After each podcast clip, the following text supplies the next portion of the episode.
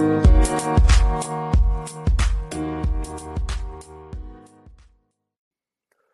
is up, guys, welcome to another edition of the Market Marauder Show. Be the market one trade at a time. Hope everybody's having a great week out there, able to lock in some profits in this volatile crypto market. So, first, at the time of recording, Bitcoin is at $38,229.25, down 4.38%, and Ethereum is at $2,630.10, down 3.96%. So a little bit of a bearish downward trend for both Ethereum and Bitcoin, but we will continue on um, in the market. Hopefully, they'll turn back around there are a lot of factors uh, that are causing this to go down. You have Fed policies that are potentially coming up in March. You also have um, some of the geopolitical issues that are going on with the Russia and Ukraine situation. Uh, so, a lot of macro uh, factors to indicate um, this starting to go down. Hopefully, these will turn around uh, and we'll have another rally in the crypto market. So, let's jump to some news to see what's going on in the crypto market. So, first, uh, we have a private class action lawsuit against participants of the Canadians uh, of Canada's uh, Freedom Convoy. Uh, they have successfully secured an injunction freezing funds raised via crypto donations. Um, so a Mareva injunction was signed on Thursday by Ontario Superior Court of Justice Judge Calum MacLeod um, and freezes crypto assets in more than 120 different uh, addresses tied to BTC, ADA, um, ETH, LTC, and XRM. A Mareva injunction uh, is a court order used in the UK and Canada that freezes a defendant's assets in order to prevent them from being spent, hidden, or moved before a judgment is ordered. So, this is a very important case uh, to consider. Um, you have multiple things going on. The Freedom Convoy is basically a convoy um, of protests. It's basically a protest where a lot of truckers got together um, at the Can- at the Canada and U.S. border uh, to basically protest vaccine mandates um, that were being imposed by Canada for truckers that are coming in and out of the U.S. Um, and so they basically created the Freedom Convoy. Uh, there were a lot of things that were going on with the banks, um, and so that was one situation as well. And so they had problems with their bank accounts. Um, they were trying to um, stop them from receiving donations through their bank accounts, and they were also receiving tons of funding through crypto. And so, the fact that uh, the government can go and block um, your cryptocurrency accounts and different wallet addresses um, is something that's very alarming to a lot of people in the crypto community. So, crypto is kind of looked at from multiple lenses. Um, it's looked at as an alternative asset for investing um, for a lot of people and then for other people it's looked at um, as a way for you to kind of bypass government regulations um, and kind of do your own thing as far as investing is concerned. So um, i think this is a very important case to consider uh, the fact that uh, canada was able to go and block these wallet addresses uh, from a court order kind of shows you the uh, real volatility and just the uh, the different ways that crypto is being attacked uh, from a lot of regulatory institutions. Um, and so this is the first that I've seen uh, where a court order could actually be used to block uh, crypto wallet addresses. I didn't know that was a possibility um, until reading this article, but I think it's very interesting, um, and the world is basically watching as this um, Freedom Convoy situation uh, continues. Um, for being able to have a government that can uh, regulate you know or freeze your wallet for cryptocurrency um, i think for me personally something that's very alarming uh, especially considering um, that they already control the banking system um, and so cryptocurrency is basically you know your money you file taxes on it um, and so you kind of have the freedom to do what you want with it um, and spend it however you want. Having the court being able to seize that money uh, kind of negates uh, it being your money um, and having it freezing those wallets um, kind of negates it being your money which makes it um, as regulated as the banks in such a sense. So i feel like if you're going to regulate um, which is then impose a freeze onto someone's wallet address, um, especially if that person is paying taxes for it, then you should also be obligated to give an insurance um, in some sort of FDIC situation, like the banks do, if that crypto is then lost. Um, and so those regulations are very loose, um, and I think this is going to be a very important case to consider um, when getting to cryptocurrency. And I think it's going to be something uh, that a lot of U.S. politicians um, and regulators are going to be looking at as far as trying to regulate cryptocurrency. Um, now, this is not, you know, a different situation. I mean, this is not a, a normal situation. Uh, the government may have looked at it as these are nefarious acts that are going on. Uh, they're using this cryptocurrency for, you know, bad things, um, which is blocking um, or protesting. But even when there were protests going on in the U.S., uh, there was no talks of blocking any cryptocurrency attacks. I mean, cryptocurrency uh, funds that were going on um, for different groups that were involved.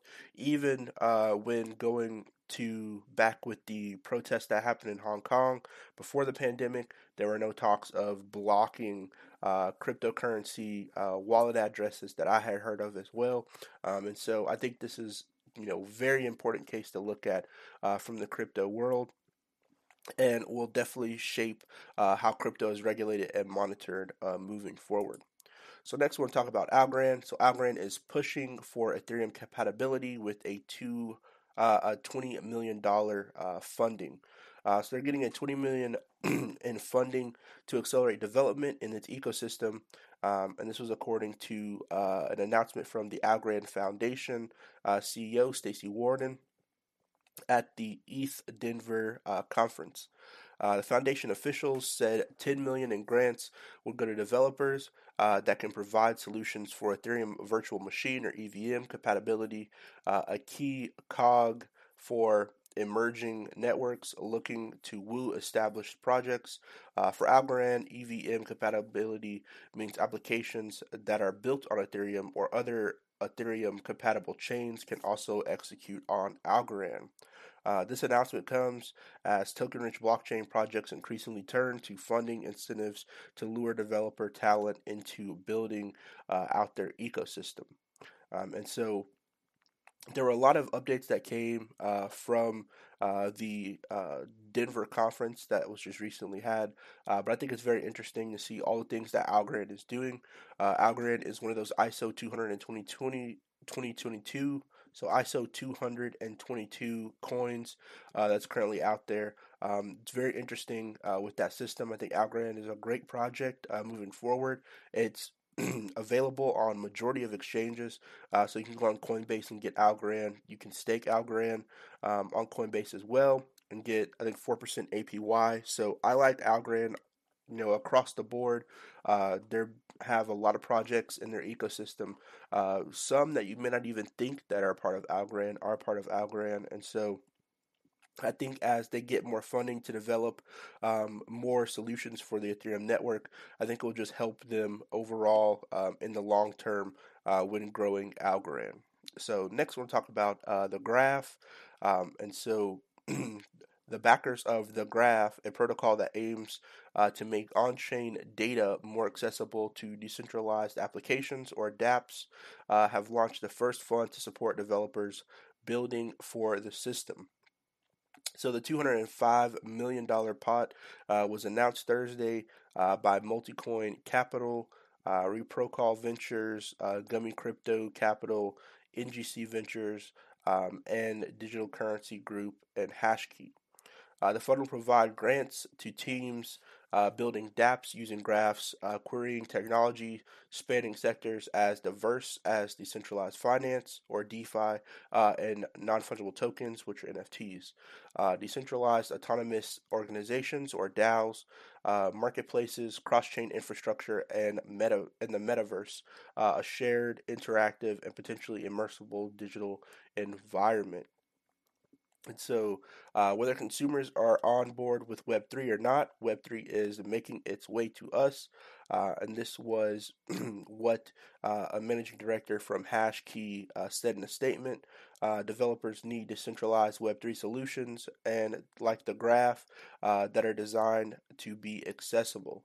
Developers use the graph to access blockchain data through open uh, inter-program communication protocols or APIs called subgraphs. Uh, the retrieved data is used to power a wide array of dApps, making the graph a key component uh, of Web3 infrastructure. Growth oriented crypto uh, projects often start funds to lure developers into building applications for their blockchain or incentivize uh, developers to use their product. Uh, last month, privacy focused blockchain Secret Network announced a $400 million in funding, including a $225 million ecosystem fund. The Near blockchain announced a staggering $800 million in grants uh, funded toward the end of last year, including a $250 million ecosystem fund. So there's a ton of money uh, going into these projects to build these dApps um, that are going to be used uh, in the future, especially considering uh, the growth of Web3 the two main uh, targets or topics that I think are going to be uh, continuing to grow into 2022 uh, in the crypto world are definitely going to be Web3 and the metaverse. Those are going to be the talk of uh, of the town, as you may call it, uh, as people jump into Web3 and as more people jump into uh, the metaverse. So uh, you're starting to see more companies, more projects really uh, ramp up their um, you know, hiring as well as uh, get tons of funding uh, to build out these Web3 applications uh, and using these dApps and DAOs, uh, build more NFTs, um, and really, uh, you know, take off on Web3 as well as uh, the metaverse. So, last one here, I want to talk about Intel. Um, and so, semiconductor giant Intel, trading under the ticker INTC, uh, has officially announced its crypto mining initiative uh, on Friday, revealing that Argo blockchain um, and Jack Dorsey led uh, Block uh, Square uh, will receive chip makers' first uh, mining chips later this year. So Intel is going to be making uh, some chips that are specifically geared towards mining, uh, which I think is a first uh, of its kind semiconductor. Um, company announcing that they're going to be making chips uh, especially geared towards mining. now, uh, Block was previously uh, Square, uh, trading under ticker sign SQ, but it became Block. Um, and then Argo Blockchain is trading under the ticker sign ARGO. Um, so INTC, ARGO, and SQ are probably some stocks that you want to look at uh, if you are a stock trader, um, especially as we start to ramp up into uh, more people getting into crypto mining. Uh, so Intel first received its working on a mining application specific integrated circuit uh, or ASIC dubbed um, Bonanza Mine in January when the product uh, release was included in the agenda for the upcoming semiconductor conference. Uh, an Argos spokesperson confirmed um, that it had signed an agreement to buy Intel's mining ASICs. GRIID um, infrastructure has also entered into supply agreement with Intel's new ASICs. Uh, as part of the agreement, Intel has guaranteed that it will sell at least 25% uh, of its uh, mining ASICs production uh, to GRIID until 2025. Uh, the mining ASICs will offer a thousand times better performance per watt uh, than mainstream GPUs for SHA 256 based mining.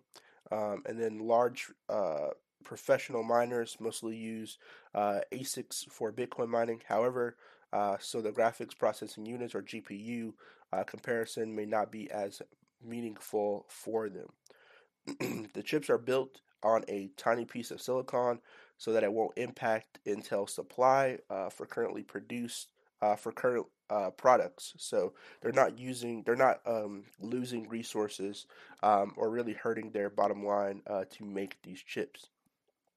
Intel also announced a custom uh, compute group uh, with the accelerated computing system and graphics uh, unit, which will build custom silicon platforms uh, for blockchain and other types of computing.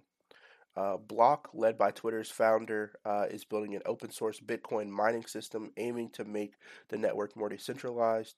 Uh, and Cincinnati based GRIID is planning a $3.3 billion IPO on the New York Stock Exchange through a merger with a SPAC or special purpose acquisition uh, vehicle. And so these are things to look for um, as we get, you know, ramp up more Bitcoin mining. Now there are companies that are already out there that are doing tons of mining um, or buying tons of, Bitcoin currently, like MicroStrategies. Uh, but we're starting to see more people get into uh, Bitcoin mining itself or crypto mining in general. Um, I think it's very interesting to see whole companies uh, start to get into mining itself, um, and definitely going to be interesting um, as we uh, continue into 2022. Um, now may be a great time to jump into some uh, crypto mining. Uh, it's never a better time to learn, especially uh, before all these regulations come out. Um, and as we see more technology advances start to come in the form of these Intel uh, chips that could help you uh, gain more profits from mining. So hopefully that information helped you all uh, make a more informed decision. Like I said again, the crypto market is still on a bearish downward trend because of geopolitical issues and some of the Fed statements that are to come in March. Uh, but hopefully everybody is staying safe out there um, in this volatile crypto market, able to lock in some profits. Make sure you guys go look into Web3 and into the metaverse. There are tons of projects out there um, that are starting to ramp up um, and really become, you know, s- solid players in both of these spaces. And so you can benefit from it. It's still a learning curve from a lot of people. There's still a lot of institutions that have not converted over to, um, you know, different crypto plays. Their institutions themselves are still learning about cryptocurrency, learning about the metaverse. So even though you see some that have switched over um, to metaverse plays, even though you see some uh, companies that have switched over to um, you know Web3 projects making dApps, that doesn't mean that all of them have uh, really come. I really don't think the whales themselves have really come and jumped into um, the metaverse and jumped into um, you know Web3. So you haven't really seen Apple uh, jump in uh, saying you know they're going to be releasing products in a metaverse. You haven't really seen uh, Amazon you know jump into Web3 uh, or really announce any large Web3 pro, uh, products uh, or projects or really announce any large uh, metaverse plays that they're going to be doing. So, uh, as long as you know large corporate entities are still on the sidelines waiting to happen, I think it's a great opportunity for individual uh, retail investors as well as individual people who want to get into cryptocurrency um, and really make a way for yourself um, in the crypto world. So, Make sure you guys do some more due diligence on that. Uh, like I said again, hopefully this episode helped you all make a more informed decision, and I'll see you guys on the next one. Peace.